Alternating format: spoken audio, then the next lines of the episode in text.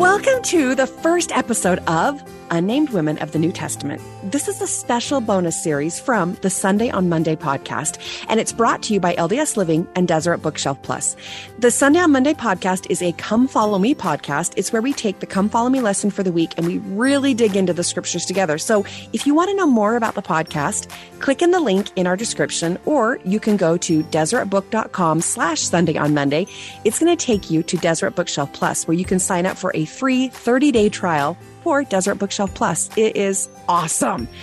Now, here's my favorite thing about the podcast and this bonus series. Each week, I get to invite my friends to come and join me and discuss the scriptures, and we bring our knowledge and feelings and experiences and humor to the table. It's pretty amazing. I love it so much. And today, I am so excited to introduce you to my friend, Camille Frank Olson. Hello, Camille. Hello. Here we are. Okay. Are you ready to do this? yes, very now, much. Listen, everybody, the reason I invited Camille, and for the record, she will be with us all year for every episode of Unnamed Women of the New Testament because Camille has paid the price to know about these women. She is a former professor at BYU. She is an author. She has authored two books that I always recommend. You cannot study the Old Testament without her book, Women of the Old Testament, and you cannot study the New Testament without her other book, Women of the New Testament. They are beautiful companions to these two books of scripture. But here's something really cool about Camille. Did you guys know she is the very first female scholar to create the Women in Scriptures class? Hello! That is the coolest! And Camille, tell us something really cool about this class. BYU Hawaii and BYU Idaho has made it part of their regular curriculum. Yes, as it should be. Kudos to BYU Hawaii and BYU Idaho. I love you guys. And Camille wrote the curriculum. That's what's so neat. So I cannot wait for what she has to share with us this year. And when we talked about the episodes that we're going to do, it was so fun to just work with her and get her insights. And we both agreed that in order to start the unnamed women of the New Testament series, we have to begin at the beginning. So we are going to dig into a very important and significant genealogy, and it's found in Matthew chapter one. Now, if you have your scriptures, go to Matthew chapter one. If you don't, you can follow along and then later go back and mark it. There are two genealogies in the New Testament. We're going to focus on Matthew chapter 1, verses 1 through 16. This is the legal descent of Jesus Christ. It's the line of Joseph. The second genealogy you can go and mark is found in Luke chapter 3. It's verses 23 through 38. This is Mary's genealogical line or the Savior's natural descent. So I think that's really important for us to know. There's a legal descent and a natural descent that we want to be aware of in scripture. So let's just jump into Matthew chapter one. Okay, Camille, here we go. First of all, tell us in this genealogical line in verses three, five, and six, are the names of women. Why is it significant that women are even mentioned in this genealogical line? Well, if we recall our study this year in the Old Testament, whenever we ran into genealogical lineages that were recorded in the Old Testament, I think we come away with the you rarely, if ever, see women. It's highly uncommon. And especially when you think about the Gospel of Matthew, Matthew is the most Jewish of all of the gospels. And, and women did not figure importantly in those kind of communications. Genealogy was figured at that time. The, the focus was on the men, the fathers, mm-hmm. not the mothers. Right. And so to find any women in this genealogy in the Gospel of Matthew is you, it would have taken the readers um, at that time by surprise. Now, had it been in the Luke one, it would not because you read Luke and Luke is very inclusive and he mm-hmm. does more with women than any yep. of the other gospel writers. But this is Matthew that does it. And so, yes, it is very surprising. Well, I like that you said he's the most Jewish and his goal is to teach the Jews. He is writing mm-hmm. to the Jews. So it is surprising that he would have even included women in this because the Jews, like you said, they weren't even, women weren't even included in censuses. Mm-hmm. They would go house to house and just find out information about men. So this is pretty exciting that Matthew decides, let's include some women here. And but then the look, women, who does he include? Which women? It's okay. not the ones you would think. Not at all. Tell us who he includes in the genealogy. Well, first, to, to recognize Matthew starts his genealogy with Abraham, mm-hmm. which makes sense to a Jewish audience. Right. Here's the house of Israel. Whereas Luke takes his all the way back to Adam, who is the son of God, which is all inclusive of everyone, Gentiles and Jews. But this is a very Jewish genealogy. And so if you're starting with Abraham, it would be, it, you're saying there's some women in it. Wouldn't you expect Sarah? Yes. How about Rebecca? totally. And then when you get to Jacob, Leah is the one that leads to this lineage of the tribe of Judah. Mm-hmm. But it isn't until you get to Judah and, and, and his wife, if we can say, is Tamar, which typically we don't even read. A, I mean, she's got a whole chapter in the book right. of Genesis, but people don't know that. So it's easy to just skip right over her. Then we get Rahab, mm-hmm. the harlot, yep, who lives in Jericho. And then we get Ruth, the Moabitess, um, in the book of Ruth. Mm-hmm. And finally, we get her who had been the wife of Uriah. We don't even get her name there, but if we know our Old Testament, we know who that is because this is the one who has children, ha- has the son Solomon, where this royal lineage continues. This is Bathsheba, isn't it?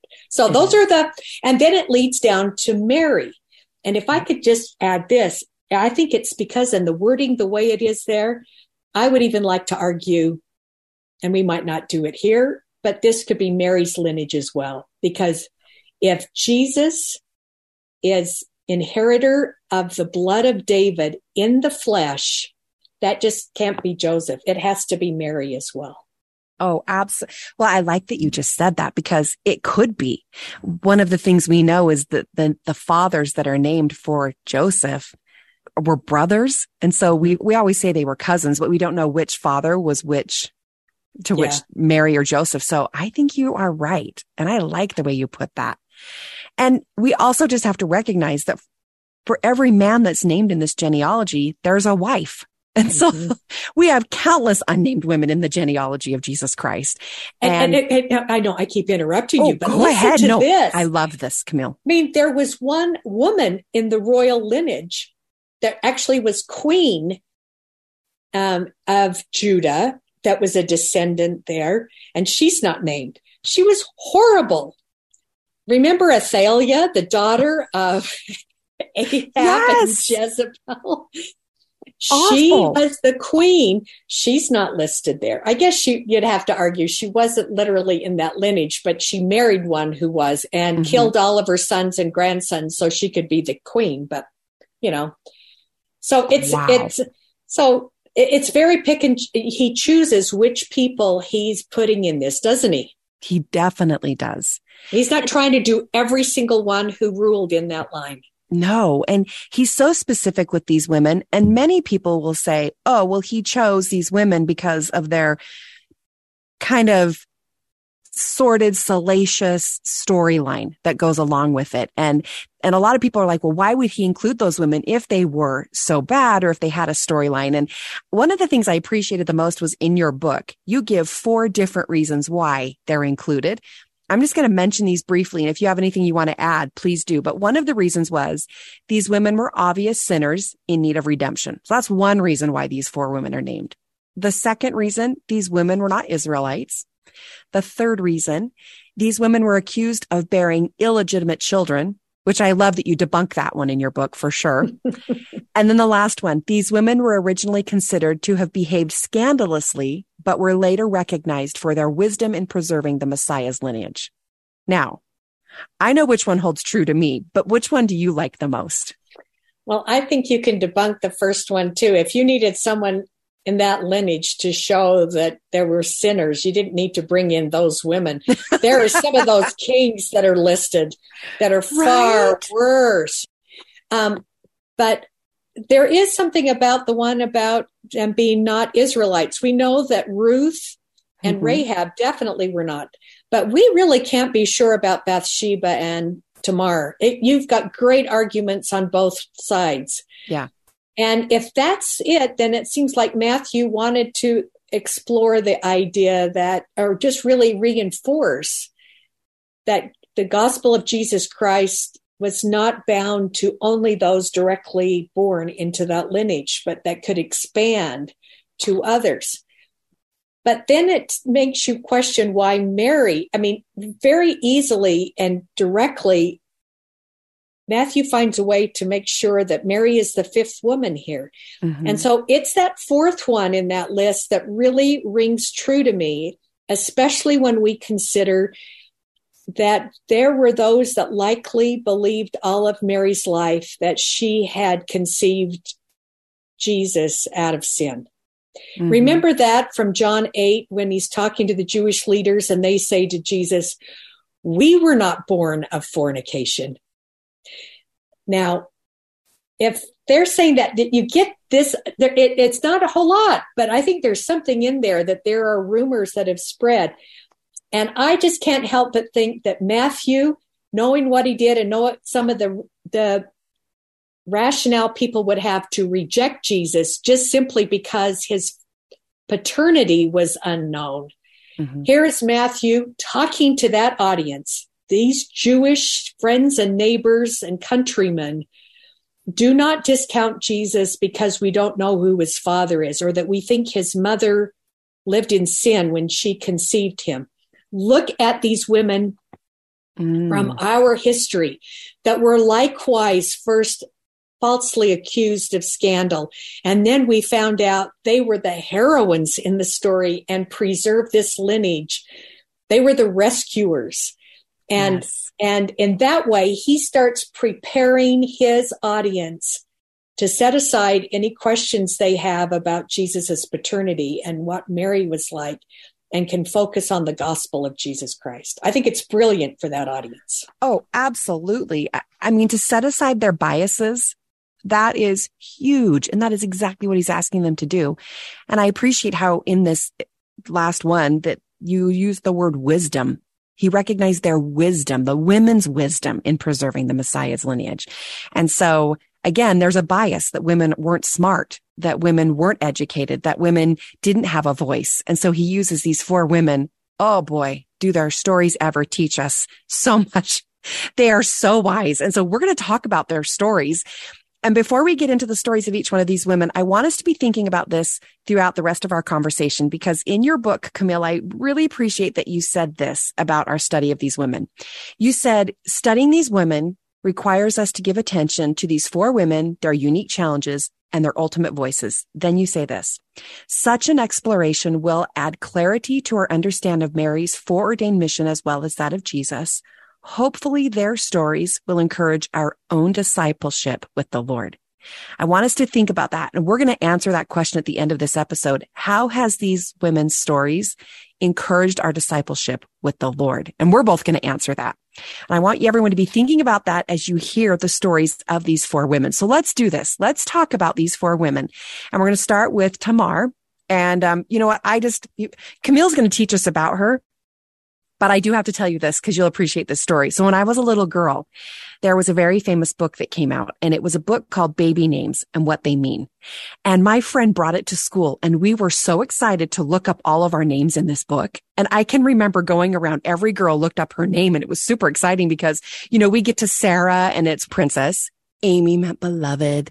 Elizabeth was, oh, I like this one. Elizabeth means God is my oath. Oh, and then Tiffany was appearance of God. And the name Jeanette is God is gracious. So of course I'm so excited to find out what my name's going to mean. And I'm last and the book comes to me and I'm like, Oh my gosh, I can't wait to see what it means. And I look up Tamra and it comes from Tamar and it means palm tree. I was so deflated on that playground. I was nothing beautiful or princess. It was palm tree. But then my study of Tamar and my study of how significant a palm tree is and what it symbolizes makes me so grateful my name comes from her name. So with that little bit of a buildup, tell us about Tamar and what is her story? Oh, it is a fascinating story, mostly because what it does, how it affects Judah. Mm-hmm. Judah, the son of Jacob and Leah, the fourth son. And you have to remember, right before this, the chapter before, is when their brother Joseph comes to see them out in the fields and they come up with the idea let's put him in the pit. Then Reuben leaves. And then while Reuben is away, Judah comes up with this idea ah, mercenary mind that he had. Let's sell him to the Midianites that are coming by, and then we can make and tell our father that some animal killed him. Yep. That was Judah that did that. I mean, he is a pill, if the very to say it kindly. And then after this, the next time we really see Judah alone, it is when they're trying to go to Egypt to try to get grain because there's a famine where their father is. And Joseph is there, but they can't recognize him in all of his royal robes. The same mm-hmm. one that Judah sold off.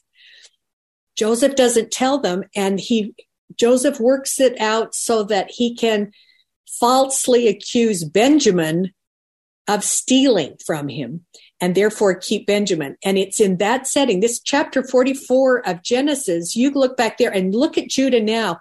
Judah, in that case, puts himself out and says, "You take me; it'll kill my father if Benjamin. We lose him too. We've he's already lost Joseph. No, don't take mm-hmm. Benjamin. Take me instead." And to remember, it brings Joseph to tears when he finally tells him. And you think, what happened to Judah? Right. He changes. And the only explanation is this chapter 38 of Genesis. That is our, our one story about Tamar. Mm-hmm. And it starts out that, that Judah went down. This is verse one went down from his brethren and turned into a certain Adullamite whose name was Hira, and Judah saw there a daughter of a certain Canaanite so Judah leaves his family, he leaves, leaves his religion, he goes and lives among the Canaanites and marries a Canaanite woman. Mm-hmm. And they have three children Ur, Onan, and Shelah. And Judah chooses a wife for Ur, his oldest, and he chooses Tamar. We don't know any background. We don't know like I said, whether she's of the covenant lineage or if she's one of the Canaanites. Tamar marries Ur. He's wicked. The Lord takes his life. So she is married to the next brother as part of that law that said she's part of the family and she can own, she needs to give birth to a child in her first husband's name. Mm-hmm. Well, that second son was just as bad, if not worse than the first, and the Lord takes him. And Judah is worried if he marries her off to the third son, he will die too because he's just like his brothers. So he sends her home. To live with her family. That's the only thing she can do until Shelah is old enough. That's his excuse. But think this there is no future for Tamar at all. Right. She cannot marry anyone else. Um, she belongs to Judah's family. And so she waits. And all we know is that time goes by. We don't know how much time. Well, and I think one of the things we've learned this, this last year is that women were a marginalized group of society, but the most marginalized and disenfranchised were widows. Yes. Women without a husband. So when you say there and was nothing Tamar, yeah, and without its son, there was nothing, there was no hope for Tamar. So she will be not taken care of. And, and it seems like Judah's happy with her there. It's like he doesn't want her anymore in the family. Yeah. yeah. But there's no other family. If she marries someone else, it's death to her. Mm-hmm. So she, uh, Judah's not coming to see how she's doing. She's just stuck there in her parents' home. She hears that Judah's coming by um, to, uh, for sheep shearing and not right through her village. And so she wants to go meet him. But for a woman just to go out there alone to meet one of these groups of men coming by doesn't look very good. Right. And I think it's interesting. She takes off her widow's garments and she covers herself with a veil. Um, Which is a symbol of being a virgin or not married. Is that right? Well, it, it's veil? a modesty. It is modesty. Mm-hmm. There was an ancient law that said prostitutes could not wear veils, right? Because you have to show who you are. I mean, this is you're you're out there and letting people know. Mm-hmm. Um, Judah thinks she's a, a harlot because he doesn't recognize her. She's sitting there alone. He just assumes that. Um, a lot of times people have said, oh, well, she was dressed like a harlot. She is not. She's not at all. The scripture doesn't say she's hoping to look like a harlot. Judah thinks she is. Yes. And it's and when she sees that Shelah, right there with Judah, is old enough and that Judah's not going to give him to her as a husband. And that Judah comes then to her and propositions her. Mm-hmm. I think it's I think it's at that moment Tamar says he's part of the family. You know, if his yeah. sons isn't it was legally in her rights that she could have a child by him. Mm-hmm. And so, without letting him know who she was, that she was his daughter in law, she accepted the proposition, but added one little thing first. She says, What will you pay me for this? You want to play the game? I'll play the game. I love how you put that. and and he said, "Oh, I'll send some animal for you." And she goes, "But until then, what will you give me?" Mm-hmm. And, she, and she goes, "I'll I'll I'll t- I'll tell you what I'd like. I would like your signet. It's probably a signet ring on a cord. Is is what the Hebrew seems to indicate. That would be a very personalized piece of jewelry or artifact mm-hmm. that would he would put a seal on something to let people know this really is from him. Yep. And also his staff, which probably is personalized. Right. She's so smart. smart. She's very wise. She's very wise. And and she's covering her bases here. And so he goes, Great, fine, I'll send you the kid afterwards. And so after this little liaison, Tamar finds out she is pregnant. Judah goes on his way, remembers, oh yeah, I got to pay that off. So he sends an animal by his friend to pay the harlot that's in town. Everyone in town says, there's not a harlot here. You know, who is that? and so you learn something about, uh, about Judah in that. His response is, yep. let her have it her way then. If she's going to not take this, lest we be shamed. He was more concerned about what people thought about him mm-hmm. than about being fair to this woman. And all is good. Three months later, what happens? At word, people find out Tamar is pregnant. And the automatic assumption she has played the harlot. She's been unfaithful to the family. So the word comes to Judah. Mm-hmm. And what happens?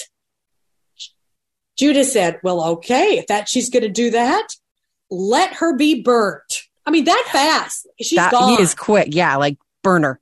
Yep. And and I love this verse. This is verse 25. This is Genesis 38, verse 25. When she was brought forth, it's like she's on her way to her death and she hasn't said anything. She's waiting for the perfect moment. when she was brought forth, she sent to her father in law, Judah, right? Saying, she sends this message By the man who these are, am I with child?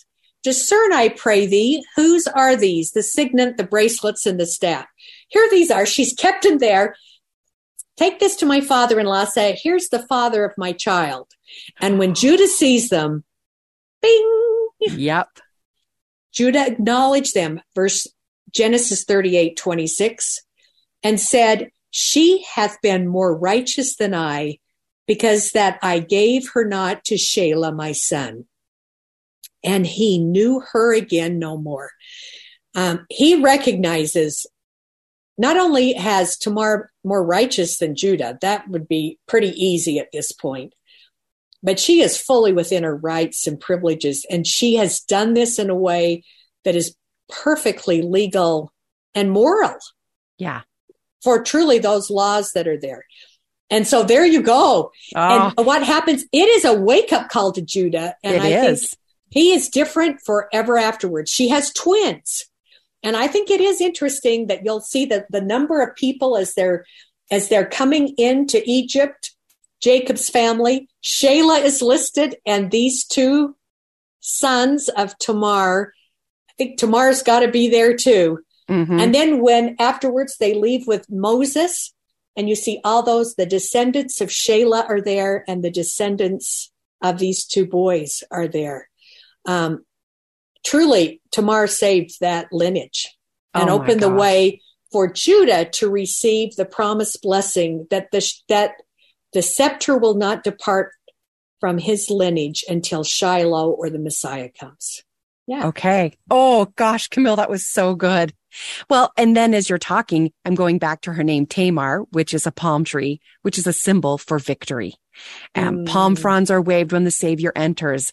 It is a symbol of being upright, ultimate triumph, and faithful. And I, I think this is so cool because you talked about the genealogy, those two sons, the twins, and we're going to connect that now to the story of Ruth. So Ruth is the next woman who's mentioned. And ah, she's my woman. I love Ruth. Her name in Hebrew means friendship. And she comes into the story in the book of Ruth as a Moabitess. She is not an Israelite and she marries into a family of Israelites. And there are two sons in that family and Ruth and Orpah marry into this family and they move.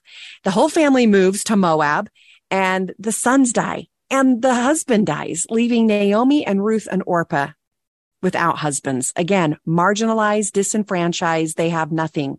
And so Naomi says to her two daughters in law, look, you guys can go. Just go back and live with your families. And Orpah does. But the, the awesome verse from Ruth where she says in Ruth chapter one, verse 16, Oh, it's so beautiful. Entreat me not to leave thee or return from following after thee. For whither thou goest, I will go, and where thou lodgest, I will lodge. Thy people shall be my people, and thy God my God. That is her conversion line right there. Thy God, my God. And so through her conversion and becoming an Israelite, she and Naomi go back into the land where Naomi is from and they get taken care of by a man named Boaz. And listen, go read the story. It is so awesome because Ruth and, and the relationship between Ruth and Naomi is so beautiful. And Naomi says to Ruth, go and glean in this field of a kinsman that's near to us. There's nobody else they're related to that Ruth could marry. And I, I think it's interesting because Naomi does say to Ruth and Orpah, listen, I don't have any more sons. And what are you going to wait for me to get married and then have more children and let those sons grow up so you can marry them through the law of Moses? And so she's like, just go and take care of yourselves. But Ruth stays. And when they come back, they realize, oh, I have a near kinsman. His name's Boaz. We can glean in his field. And there is an awesome law of Moses in Leviticus chapter 19, verses 9 through 10 is the law that allows for widows and fatherless to glean from the fields in the four corners. So Ruth goes and gleans and meets this man named Boaz. And you get this beautiful story, this beautiful relationship between the two of them, where ultimately then Boaz and Ruth will get married. But what I think is so significant is in the genealogical line in Ruth, at the very end in chapter four, we have the, the line where it starts in verse 18. Now these are the generations of Pharez. And Pharez is one of the twin sons of Tamar. So here we get it plugged back in and we have Pharez begat Hezron, Hezron begat Ram, Ram begat Aminadab, Aminadab begat Nahshon, and Nahshon begat Salmon, and Salmon begat Boaz, and Boaz begat Obed. And then through that, Obed begat Jesse, and Jesse begat David, who we get the genealogical line of Jesus Christ through. And so here we have this beautiful story of these two women who were so wise, Naomi and Ruth, and Ruth's wisdom in becoming converted, following her her mother-in-law's advice. She marries Boaz and they have the the line again, here we go. I mean, I just love how in all these stories it gets saved through the wisdom of these women. Anything else you want to add about Ruth? Well, one thing, if we go with that fourth theory of um, of why these four women were included, that there was something irregular that could be perceived as scandalous. It seems Ruth doesn't fit that unless you say what happened on the threshing room floor. Right. And at least Boaz was concerned as Ruth had gone there to meet him secretively mm-hmm. at midnight in the middle of the night, a, a lone woman among all these men. He was worried that if she were seen, people would come to conclusions about mm-hmm. her own morality. And so he was very careful to try to keep her hidden until a time that she could leave without people seeing her. But there's something as far as the implication in here, perhaps by Matthew adding it. perhaps someone did, and perhaps there were those that did falsely accuse her mm. of um, of something there. But um, her story is one that we see whatever was happened before or what people thought was rumored she is seen as truly a great one that all the israelites would be proud to be connected with oh, uh, as far absolutely. as part of their people. So well and one of the things i thought was so awesome about her story is how often they use the word hesed there is so much hesed throughout the book of ruth which connects with friendship, but we have studied Hesed this past year with Old Testament, which is just this most incredible divine love. But it's like a reciprocal love where the Lord feels Hesed for us, which is mercy, kindness. Like it's everything. It's not just one feeling, but it's like a covenantal love that the Lord has for us because we're keeping our covenants. And there is this hesed throughout Ruth because of what she has done and what the Lord will do for her and what she does for people. And so it's really pretty phenomenal to me when we think of that word in conjunction with Ruth and in conjunction with Rahab, because yes. that word is throughout Rahab. So Camille, tell us about Rahab. Okay. I'm in Joshua chapter 2, and then we're going to go over to Joshua chapter 6. Okay. Context this is the children of Israel um, are ready to come into the promised land. Moses has been translated. Joshua's leading the people, and he sends a couple of Israelite spies into Jericho, the first city where they plan to first conquer and to spy out the land. And those two spies enter. We don't know how long they are there um, and where they go, but they at least the one place where they they find success is at a harlot's name, a harlot who is named Rahab, and mm-hmm. her house is on the wall. Probably that it was a walled city, Jericho, that had a double wall and and homes that would have been right inside that wall. It was like an added barricade for the city um, that you would have very wide walls and then people living there. It would be the more dangerous place, I guess, for people to live. And that not mm-hmm. surprising, mm-hmm. maybe that Rahab would be there. And what we know about her, yep, she's a Canaanite. She's she's a harlot. And I think we don't need to shy away from that. Um, that's part of the story, and it's yes. very important. And third, she has her own business. They're at this um, wine selling ale house or whatever, and people people stayed. Um, perhaps a brothel. I mean, you don't know while it is, but her family depends on her for right. a living, and they're going to depend on her for their very physical lives as well. And she's she's the she's the caretaker for her mother, her father, her brothers and sisters, and it looks like maybe even another generation. And and so you don't know, but these spies come in and she seems to make that connection pretty fast because soon she hides them up on her roof. And the the people from the king come in the city state of jericho there's a king and he sends up saying there there are some of these israelites that are coming to spy out the land. And they said where are they? And that fast she knows that they don't think she's very smart that she can't mm-hmm. come up with anything she said, Oh, yeah, they were here, but they left. If you go really fast, you can probably catch them, but go out the gate because they were heading that way. She sends them out, then races up to the roof, and now she wants to talk religion with yeah. these spies. I think it, we get to hear her voice. I think it is a fascinating.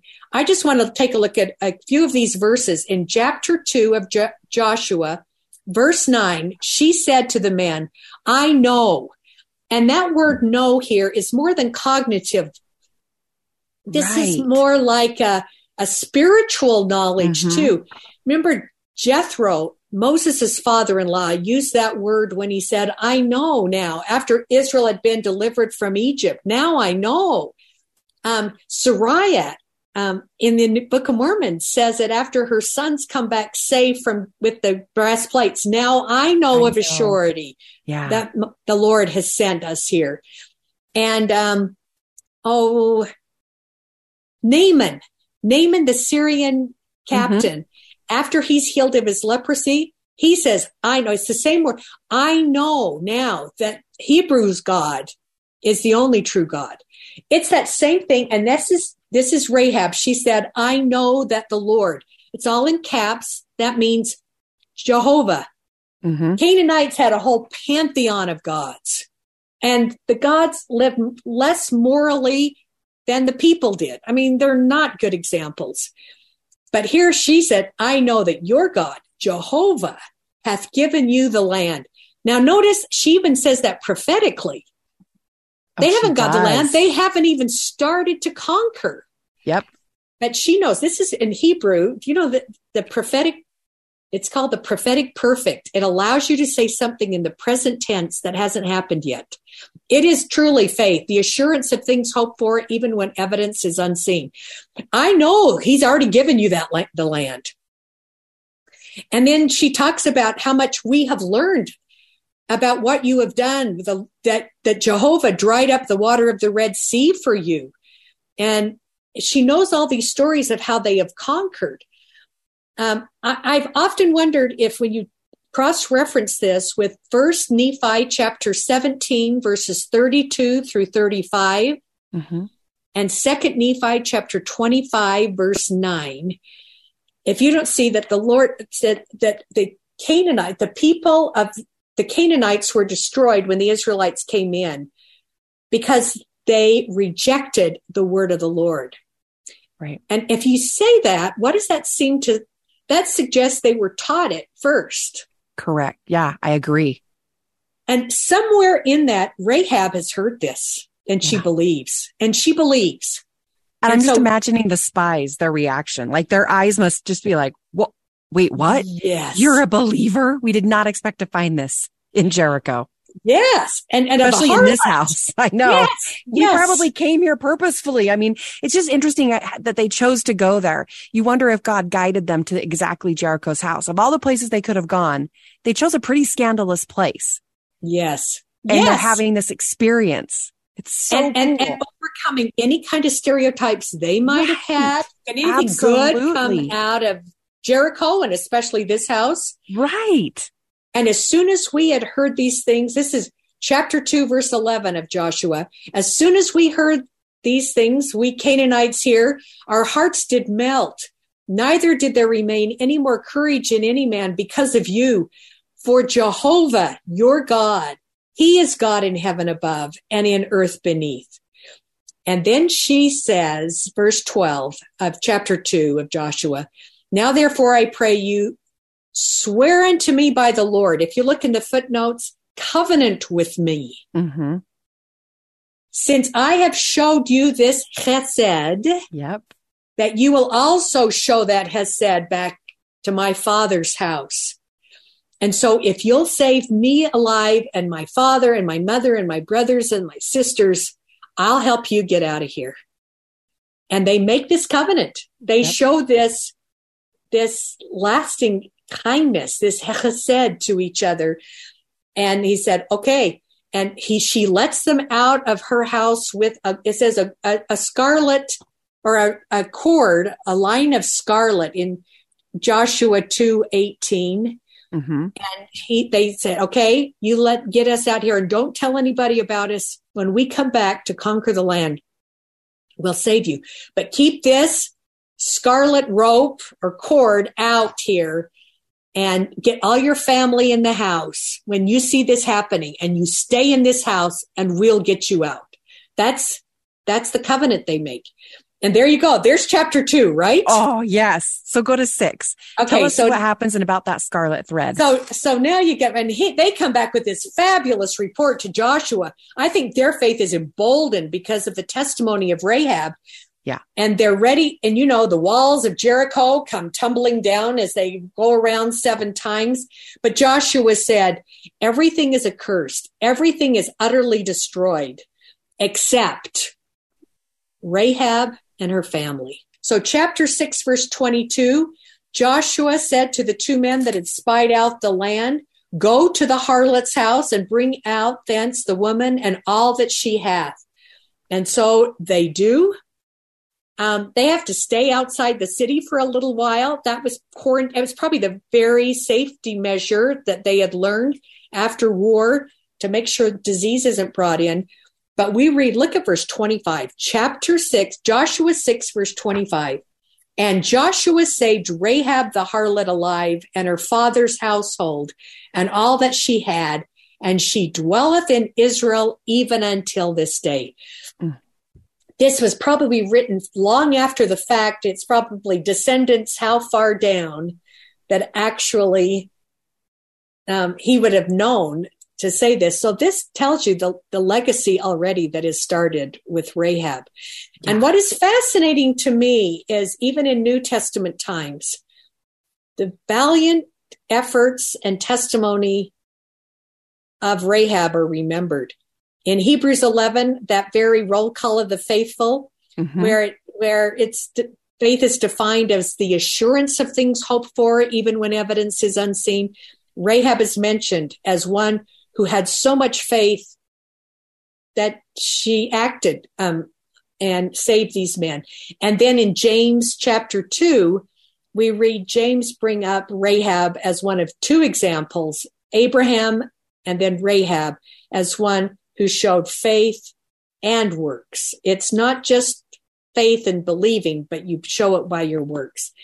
And she's in both places called Rahab the harlot.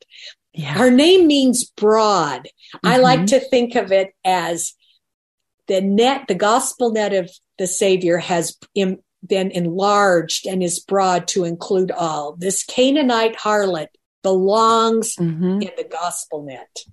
And she rescued um, Israel on that day.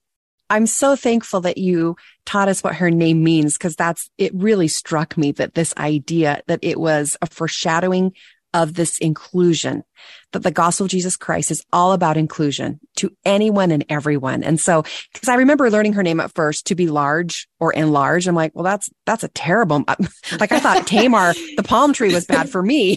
I hate to read Tamara means large, but it means broad or wide. It, it means inclusion of anyone and everyone in the gospel of Jesus Christ. And she is the perfect example of who does the Lord include?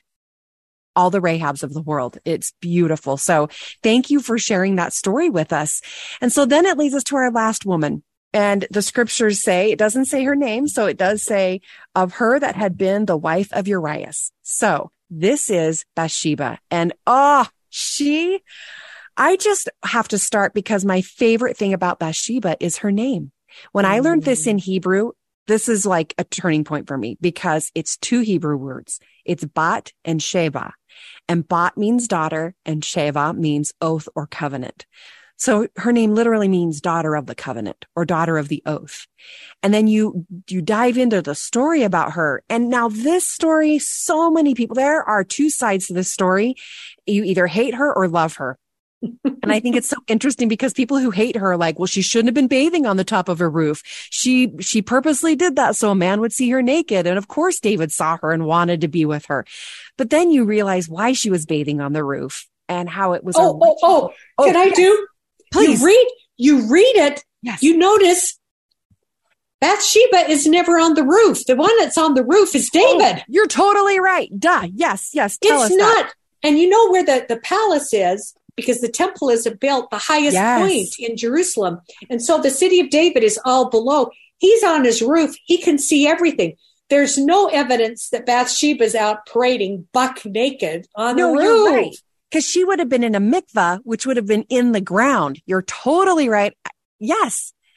Yes. That and Thank maybe you. she wasn't even in a mikvah. Maybe she was doing a little sponge. I mean, you know, whatever she was. Yeah. Yes. Well, whatever she was doing, she was ritually cleaning herself because that is what women did at the day of, at the end of their menstrual cycle. At the, when you finished your period, you were unclean for seven more days. And then on the eighth day, you would have to wash your body that you were ritually clean again.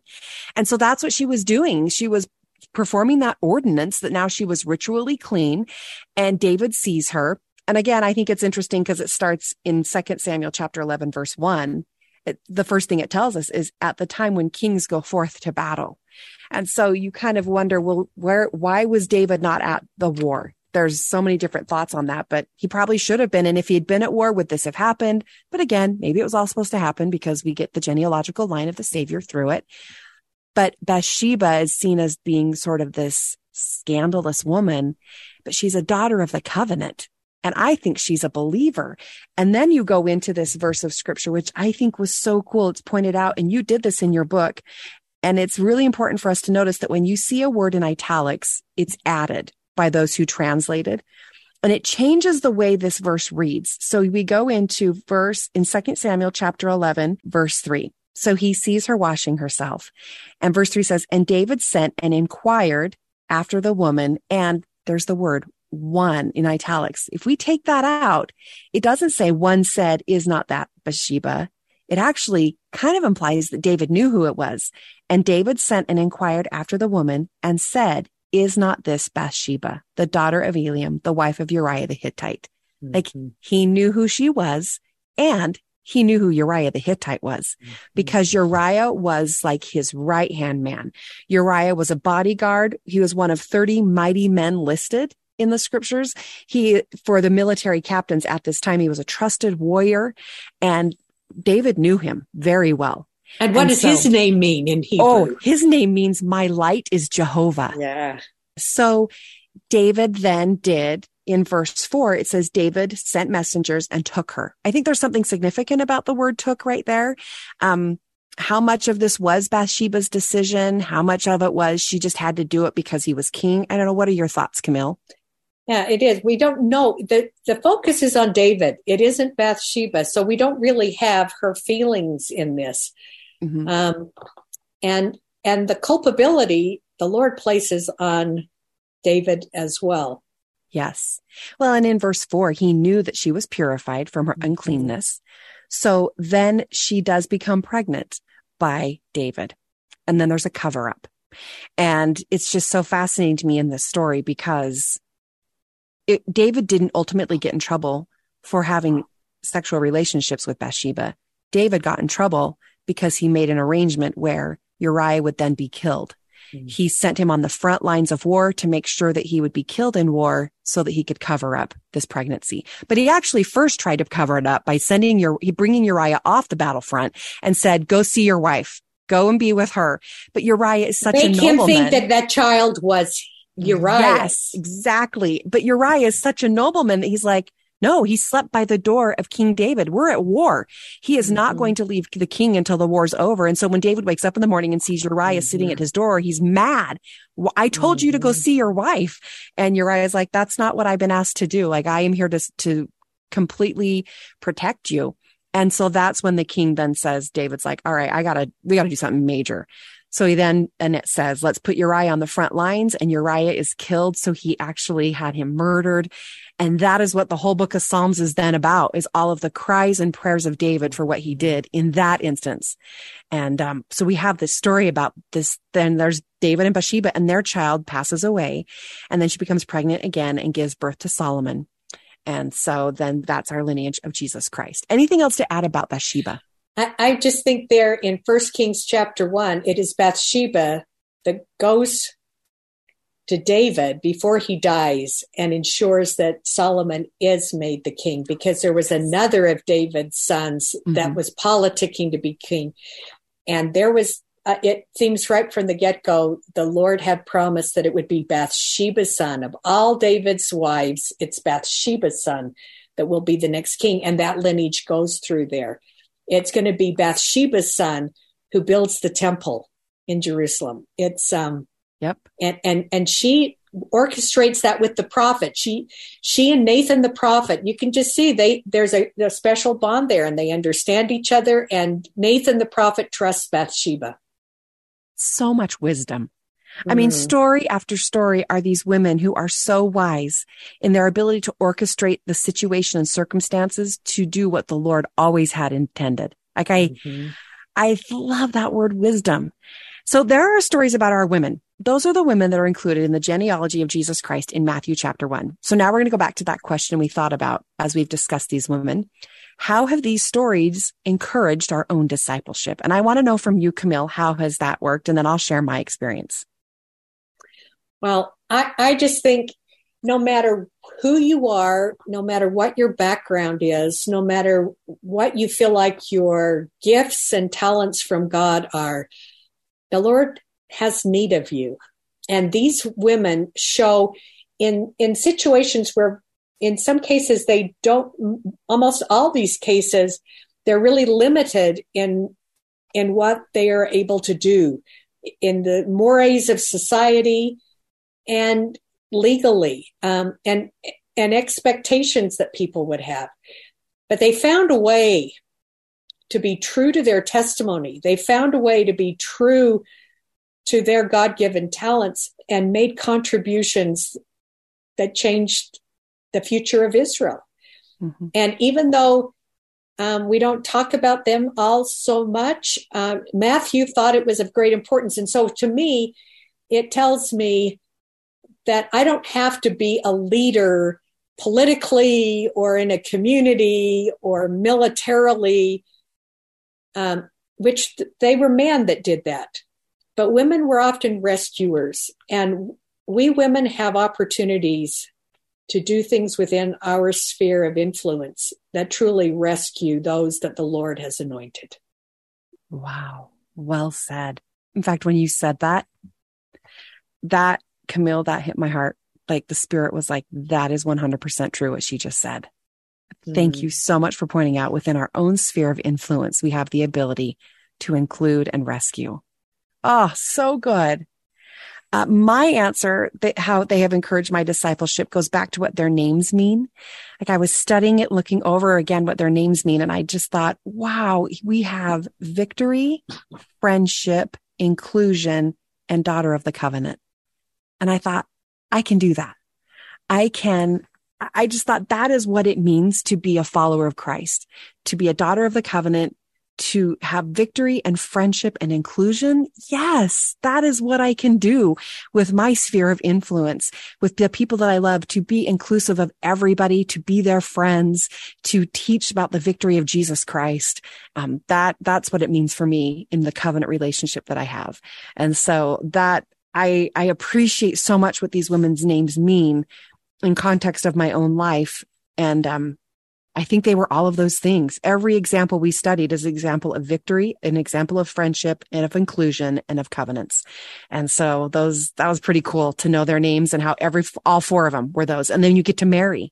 I mean, the last one in the line, mm-hmm. she is victorious. She is a friend. She is inclusive. She is a daughter of the covenant. And so it's neat that it ends with that. So thank you for sharing. One day we will get to meet them and won't that be delightful? And and just awesome. I'll stand in line with you. I'll stand next to you. I'll, I'll stand in line behind you. You should get to go before me. For sure. I'll go next, but oh, I can't wait to meet them. I just like, I just want to see them, what they look like, you know, and, ah, and get the rest of the stories. God, no kidding. To hear the rest of their stories, I think that's awesome. And you know what, Matthew? Thank you. Thank you for including these women because it gives us a great opportunity to talk about them, share their stories, learn from them, and then to just again encourage our own discipleship because of their examples. So thank you, Camille. This is a great discussion of these women. I am so excited for this year. Wow. So that's it. That ends our discussion of women of the New Testament. So thank you, friend. Thank you. Thank you so much for joining us today for our first episode of Unnamed Women of the New Testament. Again, this is a special bonus series from the Sunday on Monday podcast, and it's brought to you by LDS Living and Deseret Bookshelf Plus. The Sunday on Monday podcast is a Come Follow Me podcast where we take the Come Follow Me lesson for the week and we really dig into the scriptures together. If you want to know more information about this podcast, click in the link in our description or go to ldsliving.com slash Sunday on Monday. You can also go to deseretbook.com slash Sunday on Monday and sign up for a free 30 day trial of Deseret Bookshelf Plus, where you will find the podcast Sunday on Monday.